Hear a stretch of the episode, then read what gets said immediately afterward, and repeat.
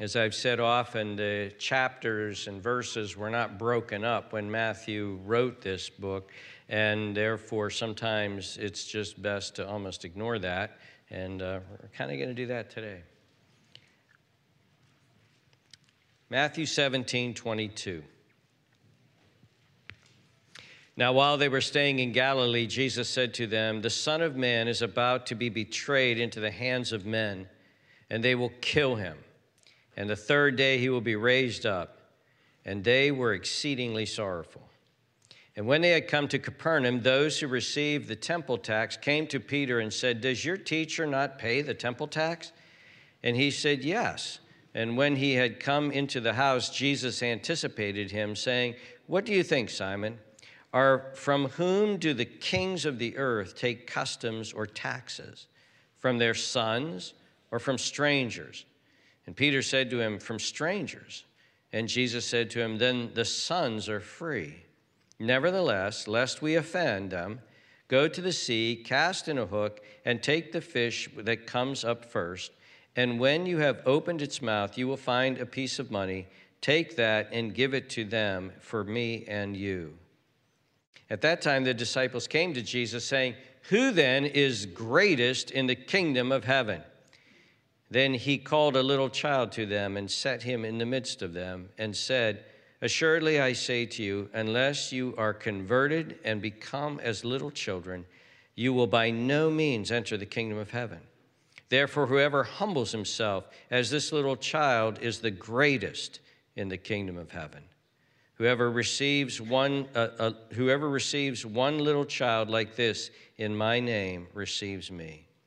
But whoever causes one of these little ones who believe in me to sin, it would be better for him if a millstone were hung around his neck and he were drowned in the depths of the sea. Woe to the world because of offenses. For offenses must come, but woe to that man by whom the, offenses, the offense comes. If your hand or foot causes you to sin, cut it off and cast it from you. It is better for you to enter into life lame or maimed rather than having two hands or two feet to be cast into the everlasting fire.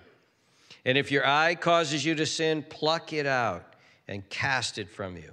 It is better for you to enter into life with one eye rather than having two eyes to be cast into hellfire. Let's pray together.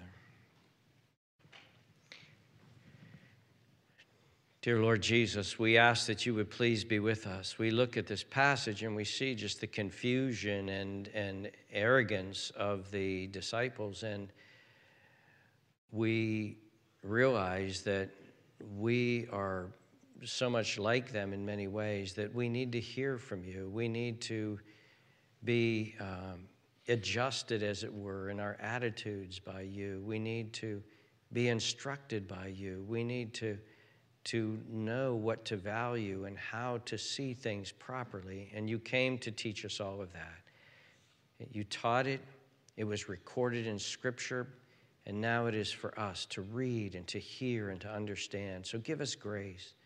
Give us help to do this. Bless and be with us in this, we ask. We pray this in Jesus' name. Amen. Before I even start preaching today, I'd like to just pause and welcome and recognize some very, very important people today, some very special people today, people that you and I should know and should model our lives after. And that are, who, who am I talking about? I'm talking about the children who are here today.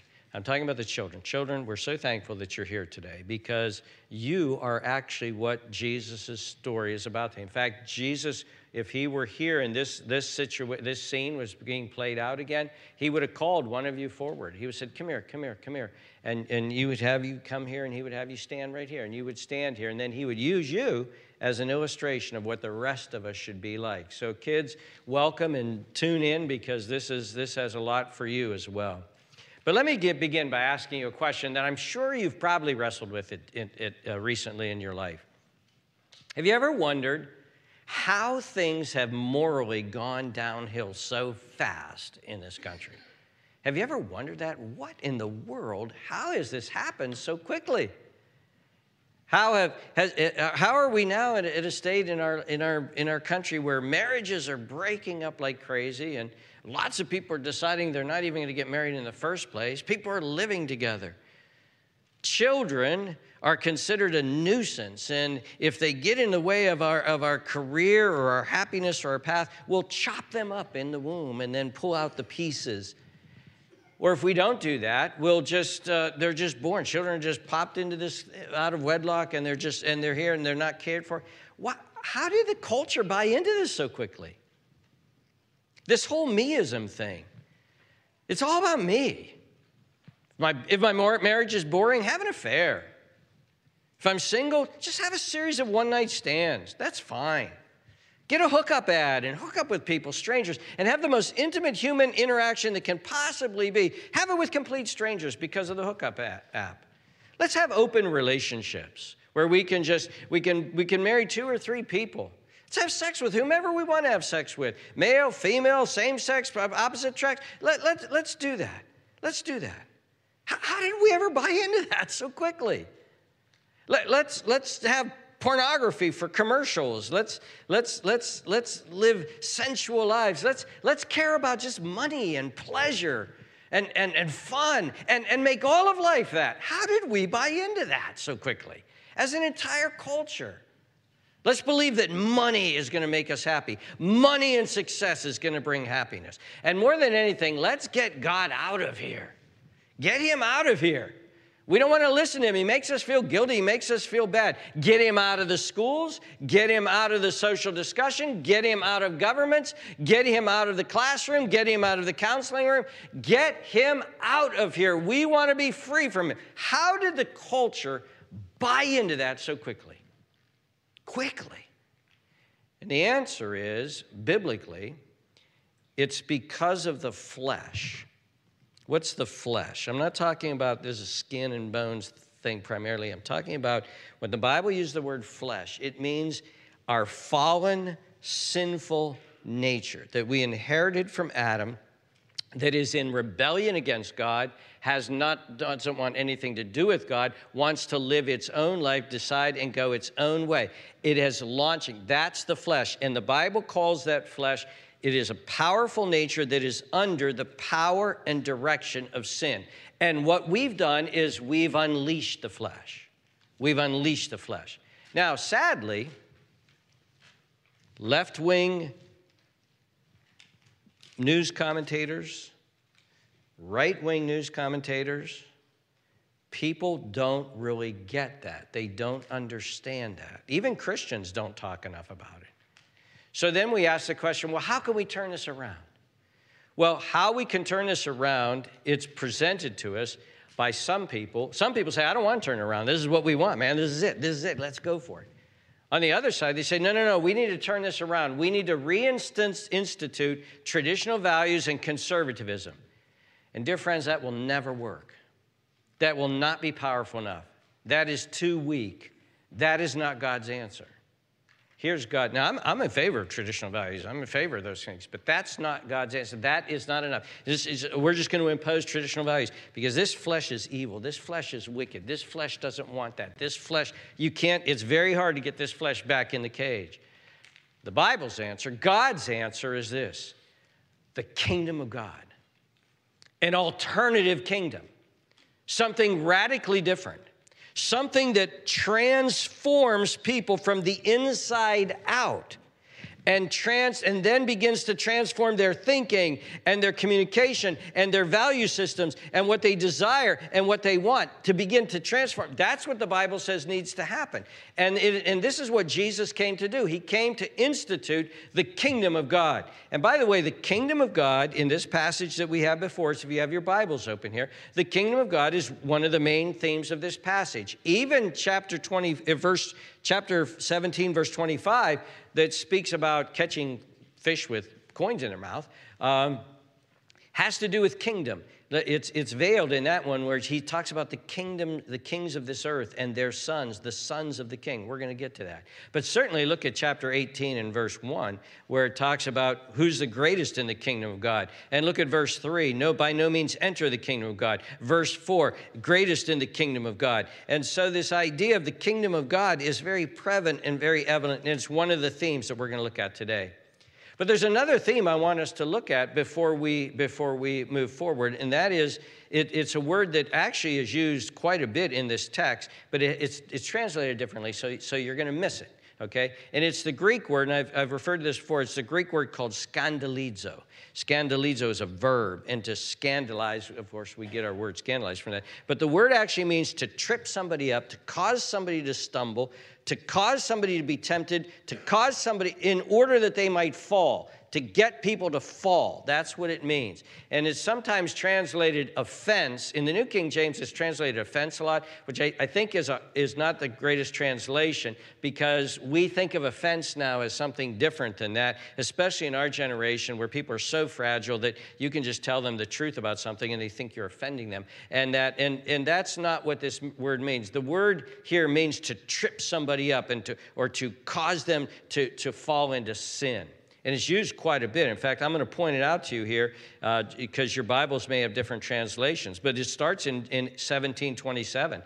Uh, lest we offend. That's the word scandalizo right there. And then look at chapter 18. Uh, I'm sorry, chapter 18. Yeah, chapter 18, verse 6. Those little ones who believe in me to sin. That's the word scandalizo, the same one, to trip them up to fall. In, cha- in verse 7, it's used three times. Woe to the world because of offenses. There's the word, to, because of the, those things that trip people up into sin. For offenses must come, and uh, for whom offenses come. It's used three times there. In verse 8, it's translated in the New King James sin. If your hand causes you to sin, it's the same word, to trip up to sin, and the same thing in verse 9. And so, this idea of tripping and temptation and such. So let me paint this picture for you. The Bible teaches in, in, in, in many ways that there's two kingdoms at work in this world. There's the kingdom that has fallen into sin, the kingdom that has fallen into sin. And, and sometimes that's described, it's very graphically described in the book of Revelation as Babylon.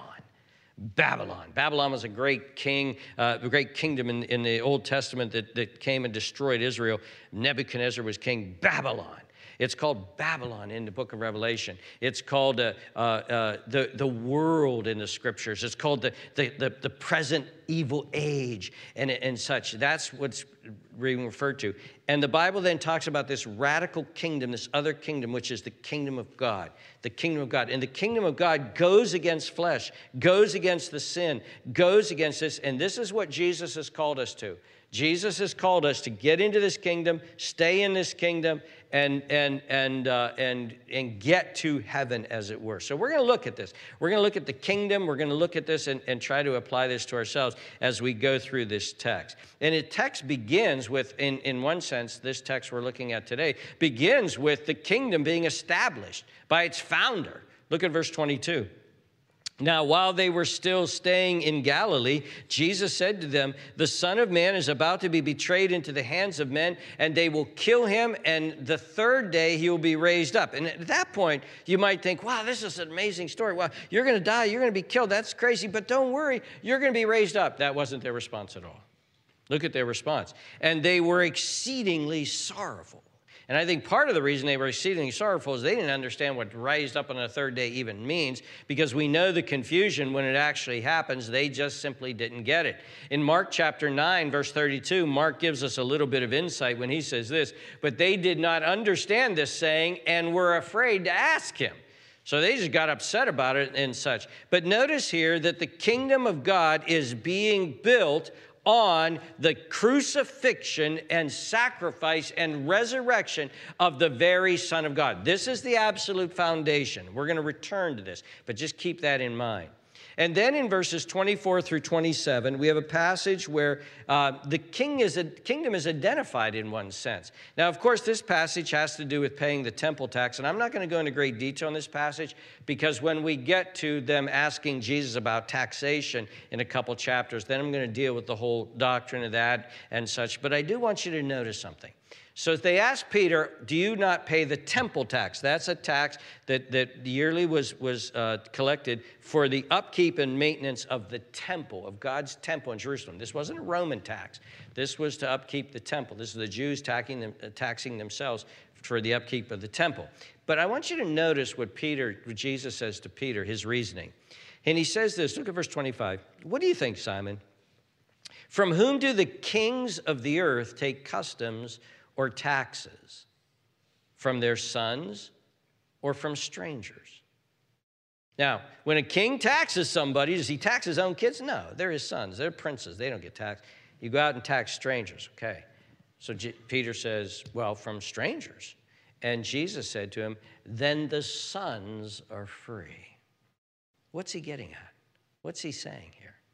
Nevertheless, we don't have to pay the tax, he's saying. We're sons of God. Nevertheless, let's not offend them. Let's not make this tax an issue. Let's pay it. Let's keep paying this tax so that we can tell them the truth, that you stay focused on the big thing. So, what, what is Jesus saying? Well, you know, remember earlier on, who do men say that I am? And Peter said, You are the Christ, the Son of the living God. Jesus is proclaiming here. Listen to what one commentator says Was not Jesus the Son of God by nature? Was not the temple his Father's house? Was he not, in fact, greater than the temple, as he said in Matthew 12? And as to Peter, was he not a son by adoption? In other words, Jesus is saying, We are sons of God. We are sons. You're a son by adoption. I am the eternal Son of God. I don't, I don't have to pay this tax, but I'm going to pay this tax. I'm going to pay this tax so that we don't cause any scandal or offense, so that we can stay focused on the gospel. Next, in chapter 18, something truly horrible happens. Something truly awful happens. In fact, what happens next in 18:1 is that the flesh, man's sinful nature, rears up. It's, it's the value system of Babylon breaks through. The old kingdom, that old kingdom, the world, the pride of life breaks through. And notice what it says in 18. At that time, his disciples came and said, Who then is the greatest in the kingdom of heaven? They actually had an argument along the way. Mark gives us a little bit more insight when he says this in verse 33. And then he came to Capernaum, and when he was in the house, he asked them, What was it that you disputed among yourselves on the road? And they kept silent. For on the road they had disputed among themselves who would be the greatest. Okay, there's some problem here, isn't there? These guys want to know who's the best, who's number one, who's going to be the most powerful guy in your kingdom. Now, obviously, this thing is starting to brew. Now, think about it. Peter, James, and John, hey, they went with Jesus up at the mountain, saw the transfiguration. The rest of them are like, hey, what are those guys?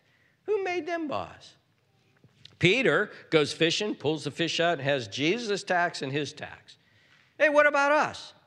And so there, there, there, there starting to be this selfish ambition, this, this desire. And so they come to him, they say, Hey, which one of us is going to be the greatest in the kingdom of God? Tell us who's going to be number one. And look what Jesus does. Look at verse 2. And then Jesus called a little child to him and set him in the midst of them. He brought this child and he set this child in the We don't actually know if it's a boy. Uh, in, the, in the original language, it's all in, neut- in neutral language, neuter. He said he brought this child, and this child stood. It could have been a little girl. He, he put this, this child right here, and he said, and he looked at, he, he pointed out, and he said this. Look at verse 3. Assuredly, I say to you that unless you be converted, the word means to take, make a 180, change your attitude, change completely from the direction that you're going in.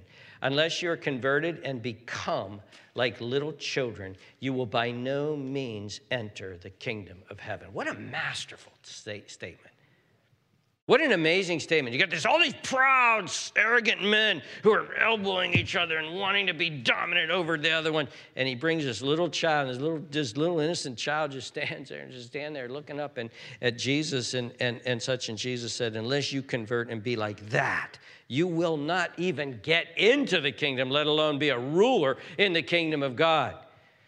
You need to be, look at verse 4. Therefore, whoever humbles himself as this little child is the greatest in the kingdom of heaven. What an upside down kingdom. The greatest in the kingdom of heaven, the greatest in the kingdom of heaven are the most childlike and humble. What is he getting at? Well, what is it to be childlike? What are the childlike qualities that he wants us to have? Well, certainly he already identified one is humility. Humility. And that's, that's what you get. Not, not proud, not self seeking. I want power. I want recognition. I want to be number one. I want to be the guy that everybody defers to. He says, no, that you need to be the opposite. You need to be humble. Children are trusting. Children are, are willing to give faith. They, they'll, they'll take your word at it. If you say something, they'll take your word and they'll go along with you. Adults are, we become, uh, we become very questioning, very disingenuous. We, we play games and we, we keep our cards close and we, we tell people what we want them to hear. Children are simple. Simple honesty. What you see is what you get. Pastor Todd, what happened to your hair? Where'd it go? It's a good question. Simple, straightforward. Not, not, not worried. We're not like that. We, we're, we're, we're, we're this. And when children want something, they ask for it. I had five ask for a mint today. They were listening to the sermon last week. They asked for it. Children ask. Children, they'll beg. Adults, no, no, no, no, I'm not, I don't need, I don't need no welfare. No, no, no, I don't need no handout. No, no, no, no. And Jesus is saying that you can't get into his kingdom, let alone be great in his kingdom. You can't even get into his kingdom unless you become like a little child, unless you become poor and needy and on your knees and begging. You'll never come into the kingdom of God. If you're proud and you're arrogant and you're standing here and you're, I'll fix it, I'll, I'll earn my way into the kingdom by doing good and I'll do all the right things and God will have to let me into the kingdom and putting me into the kingdom because of all the good things I've done, all of the things I've given, all the things I've. No, you won't get into the kingdom like that. You won't get in the kingdom at all. You must come humbly like a child. You must recognize your need. You must be honest with yourself. You must be simple in that sense. I need mercy. I need forgiveness. I need my past cleansed. I need a change of heart. I need God. I need help. I can't save myself. That's how you get into the kingdom. I need mercy. I need you to love me, even though I don't deserve your love. I don't deserve your love. I've, I've never done anything to, to deserve your love. I can't pay for your love. I will never be able to earn your love. I have forfeited any claim to your love. But please love me. Please forgive me. Please save me. Please have mercy upon me. Drained of all pride, honest about our sin, and simply taking God at His word. You say that all who believe in Jesus will have everlasting life. God, I trust you. I just simply, simply trust you. That's how you get into the kingdom of God. And that's greatness. Look at verse 5. It's greatness. I'm sorry, verse 4. Whoever humbles himself as this little child, he's answering their question, is the greatest in the kingdom of heaven. Then look at verse 5. Whoever receives one little child like this in my name receives me. The word there means to welcome, to treat as an honored guest. If you receive this little child, he's standing, a little child standing there. If you receive this little child in my name, you're receiving me. Notice what Jesus is doing, by the way. Jesus is being humble himself. He's being lowly. He's identifying himself, his purpose, his kingdom, his very person with this little child. He says, How you treat this little child is that's how you, you treat me, because I identify with this little child. Then Jesus goes on and he starts talking about this kingdom and how this kingdom, how these, these children and, and, and, and being tempted. Now, here, many commentators believe that Jesus is spreading it out a little bit and that what he's doing here is talking about all of his little ones, all of his, his, his followers, all who believe in him, whether they're young or old, but they're the, the, the ones who come with childlike faith. Look at verse 6. But whoever causes one of these little ones who believe in me to sin, scandaliza, to, trump, to be tripped up, to trip and fall into sin, to tempt them into sin. It would be better for him if a millstone were hung around his neck and he were drowned into the depths of the sea. This is very, very graphic language, very graphic language. If you cause one of these little ones, you cause somebody who believes in me to sin, it would be better for you. Now, this is Jesus talking. It would be better for you if you took a millstone, and this is a big millstone. Uh, some millstones can be little, but Jesus is describing, some of your Bibles will translate large or great millstone. And actually, interesting, that word large or great isn't large or great, it's the word donkey. A donkey millstone. What's a donkey millstone? A donkey millstone is a millstone that can only be turned by hitching up a donkey to it and having him walk around in circles and turn that massive millstone. Jesus is talking about a massive millstone. It would be better for you, rather than to cause one of his little ones to fall and stumble, to take that millstone, wrap a rope around it, tie that rope tightly around your neck, and cast that millstone into the sea. And you get pulled down in, and you go deep, deep down into the depths of that sea, unable to get up, and you drown. It would be better for you to drown than to cause somebody to sin, cause somebody to stumble, cause somebody to be tripped up and fall. This is particularly powerful language. This is actually protective language. This is loving, protective language. Like if somebody were to threaten somebody that, that you love, somebody were to threaten them, you might turn to that person and you might say, You take one step onto my yard, and that's the last step that you're ever going to take. And you're going to wish, wish that you were never born if you take that step. Now, if somebody were to say that, and I could actually perceive somebody saying that, I could perceive myself saying that. If I had my kids or my grandkids back here and somebody was going to threaten them, and, I, and I'm going to, and I'm going to, I'm, and that, that's love language. You are not going to touch them. And if you step onto my property, that's the last step you're ever going to take. And you need to understand that. And you're going to wish the day that you never took that step. That's what Jesus is saying here you cause one of these little ones to sin, it would be better for you. Before you even think about doing that, go find a big millstone, tie it around your neck, and throw yourself in the sea and drown. Dear friends, that's what Jesus would say about people who run gentlemen clubs, like there's ones down the road here. That's what Jesus would say to somebody who produces and distributes pornography. That's what Jesus would say to somebody who tempts people to act in, in ways that they shouldn't act and do what they shouldn't do. Never, dear friends, never be the cause of another person sinning. That's what Jesus is saying here. And then finally, he talks about how kingdom citizens should actually watch themselves. In the midst of all of this, notice what he says in verse 8 If your hand or your foot causes you to sin, there again, that's the word. Causes you to stumble, to trip, causes you to, to, have a downfall and such. If your hand or your foot causes you to sin, cut it off and cast it from you. Again, this is very, very graphic language. Cut it off. You, you know how hard it would be to cut your hand off? Now, seriously. Have you ever, you, you probably struggled taking a splinter out in your life at time. You know what I'm saying? Could you imagine what it would be like to cut your hand off? To cut your foot off. Now, of course, he's not telling us to do this. This is figurative language, but it's powerful language. He is saying, listen, cut your hand off, cut your foot off, and throw it from you. Look at that. So you cut your hand off, then you got to pick it up with the other hand, and you got to throw it from you. Cast it from you. Get that hand or foot that has caused you to sin as far from you can. Why? Notice what he says. Look at verse 8. It is better for you to enter into life. And actually, the original language says the life. And here, this is kingdom language the kingdom of God, heaven. Lame eh, or maimed, one hand or one footed, rather than having two hands or two feet to be cast into the everlasting fire. What is Jesus saying? Jesus is saying that going to hell, being cast into hell, missing the kingdom of God, going to hell because something in your life caused you to sin, it's better to cut that thing off, get it away from you, and go through life handicapped and make it to heaven because the alternative is so absolutely horrible. Look at the language everlasting fire be one thing to be thrown into a fire and burn up in a few minutes. Be another thing to be thrown in a fire and never burn up. And that fire never stop. This is Jesus talking. This is hell he's referring to. It's real. Look at verse 9.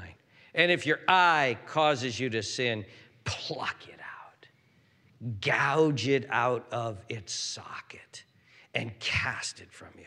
For it is better for you to enter into the life with one eye rather than having two eyes to be cast into, and here he identifies it hellfire. Hellfire. Jesus is saying this Dear friends, what is going on around us is deadly serious. There is the kingdom of the world. John says, Love not the world or the things of the world. The person who loves the world, the love of God is not in him. The world, he says, this world, which is the lust of the flesh, the lust of the eyes, the pride of life. He said, This world is coming to be destroyed. God is going to destroy it. Jesus is saying that there is some really powerful stuff that's going on here. And Jesus is saying you better take this deadly serious. And Jesus is saying that heaven and hell are in the balance here.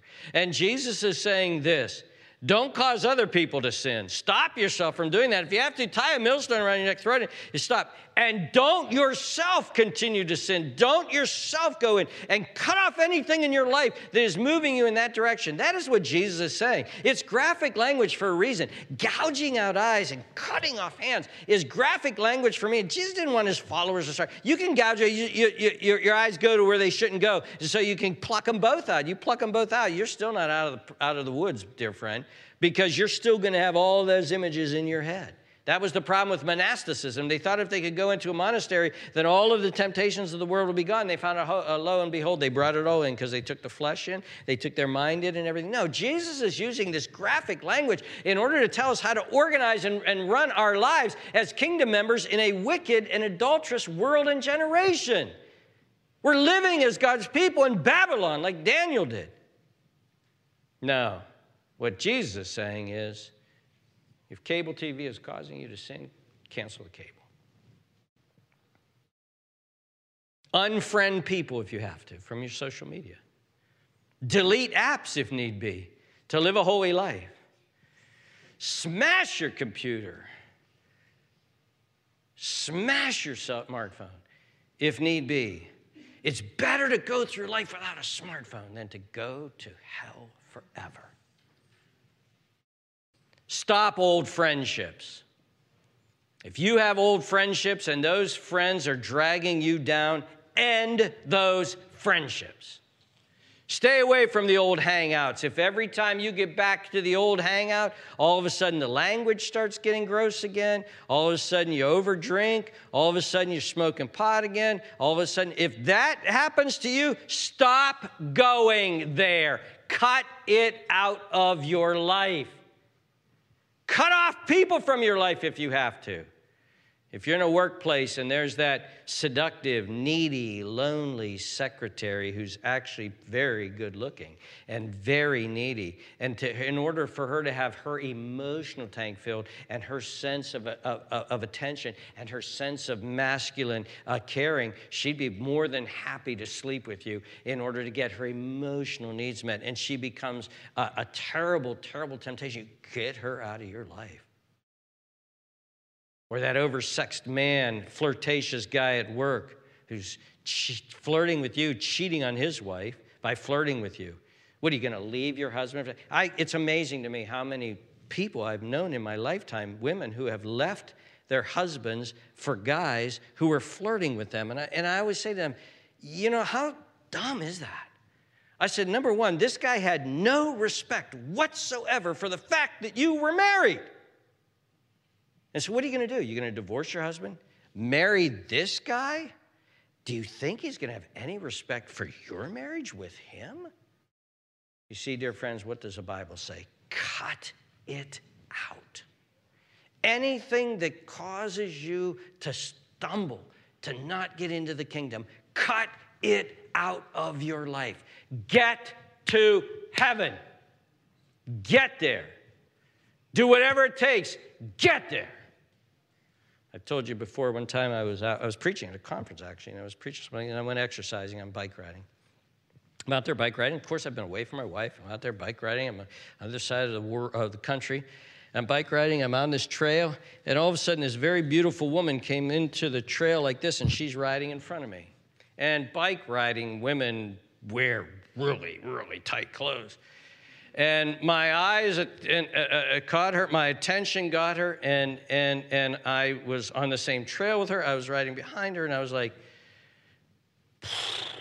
dude, I just literally went the side trail.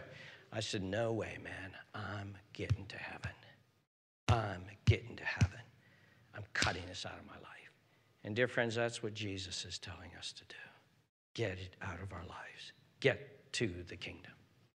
Now, let me give one more line of application to this. There's many lines of application, and I'm sure that in your life right now, you can think of many lines of application of how you should live this out in your life. But I want to come back to chapter 18, verse 1, finally, in concluding and saying this. At that time, the disciples came to Jesus and saying, Who then is the greatest in the kingdom of God? I want to focus on one sin in closing. And I want and, and, and I want to do this for a reason. And it is the sin of selfish ambition. It is the sin that I need to be first. It is the sin of, hey, what about me? Look at me, listen to me. And I want to be very, very specific here. I want to talk about this sin as it shows itself in the life of the church. Okay? Now, let me pause here. Let me pause here. I am not saying this because I believe that this is a dominant sin in our church. If I did believe that this was a dominant sin in our church, I would preach this 10 times more vehemently than I'm about to. But I don't. I don't. In fact, I praise God and I thank God for this church that this is not a dominant sin in our church, amongst our leadership, in our congregational meetings, how we treat with one another in our congregation. This is not a dominant sin in our church. I am not talking about our church. I commend our church. So when I make specific application, I'm not doing this because I'm trying to speak to sins that is going on in our church. I'm trying to do this so that this does not surface in our church. So that we don't, and I'm saying this after four decades plus of pastoral work and knowing other churches and even being called into counsel with other churches. This stuff is devastating for churches. And so I just want to give us a warning so that we will not let this happen. In Philippians chapter 2 and verse 3, Paul says this Let nothing, let nothing, and I'm telling you, I'm emphasizing that word because I have had to say that to myself millions of times over the last 40 years. Let nothing be done through selfish ambition or conceit, but in lowliness of mind let each esteem others better than himself. You see, dear friends, this is how we are supposed to act in Christ's church. Jesus Christ, the crucified one, we're in his church. This is how we're to act. And I want to warn us, dear friends, don't ever do anything out of selfish ambition or vain conceit. Do, do nothing out of that, but do it out of lowliness of mind and heart.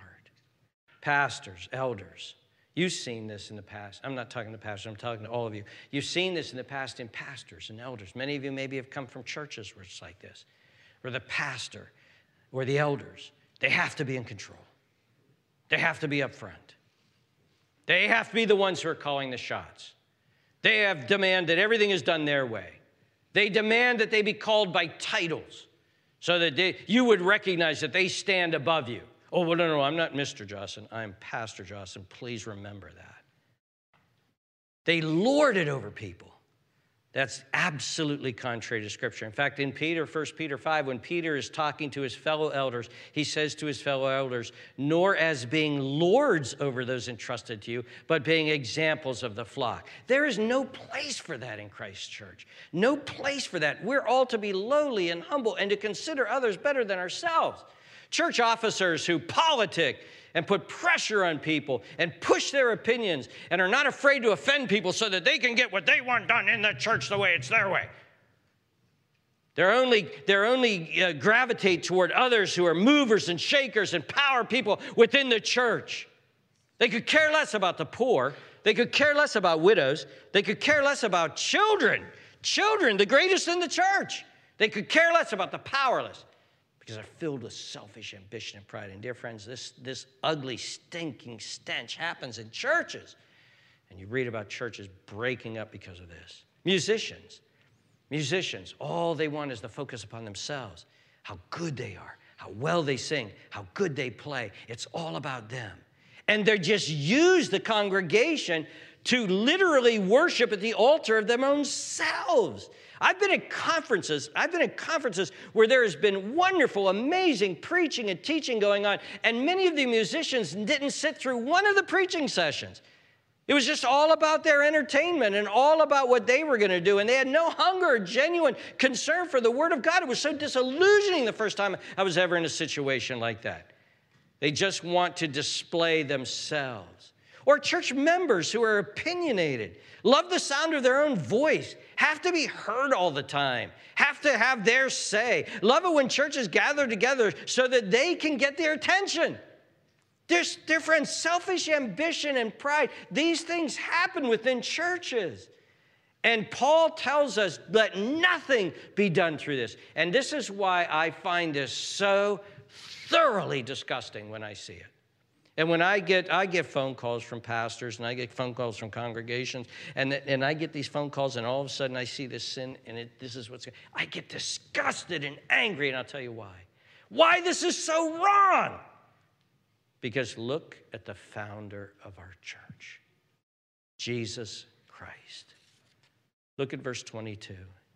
The Son of Man is about to be betrayed into the hands of men, and they will kill him, and the third day he will rise up. The Lord Jesus Christ, who is the founder of this church, he humbled himself. He left all of his glory in heaven. He made himself as nothing. He came down to earth and he took on a human body. He became a little child at one point in his life. He took on a human body. And then he walked in this earth and he worked in the hot dust of Nazareth up until he was 30 years old with tools in his hand, unheard of, building, constructed, the one who constructed the universe and the worlds and all things were made through him. He's building and he's constructing and he's helping and he's quietly, humbly serving, making no name for himself to the point that Nazareth rejects him and says, Who does he think he is? He's Joseph's son. He's the carpenter. He's the builder. He just was quietly serving his Lord. He was quietly serving his family. He was quietly loving his neighbor neighbor. And then he begins to teach and then to preach and then to do the wonderful miracles that made them say, You're the Son of God. And then he's arrested. How humiliating. What would it be like if you got arrested this week? Maybe it was a false arrest. But there you are, handcuffs, the police thing's going wrong, and your neighbors are driving by the car, and there you are in handcuffs getting put in the back seat of the car. Jesus was humiliated by arrest. He could have stopped the whole thing, he said. He was humiliated.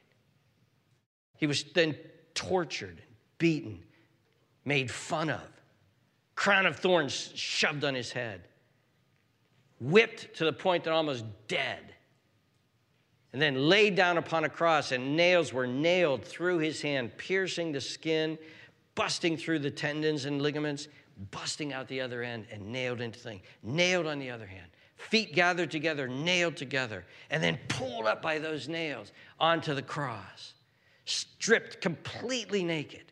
And while that is going on, and he's pulling against those nails upon his hand, pushing against those nails upon his feet in order to even catch a breath, people are laughing at him, making fun of him, jeering at him. Dear friends, this is the one who gave his life for us. This is the head of the church. It is his church. It is not my church. It is not the elders' church. It is not the deacon's church. It is not the congregation's church. It is not the, the, the, the, old members who have been here all life. It is not the new members. This is Christ, the humble, lowly one who gave his life. He, it is his church. We follow him. And if we follow him, then we should be simple, humble, lowly servants, servants of God, servants of each other. He washed his disciples' feet. Dear friends, this is what we should be. Let nothing be done out of selfish ambition or conceit. And such are the greatest in the kingdom of God. Let's pray together.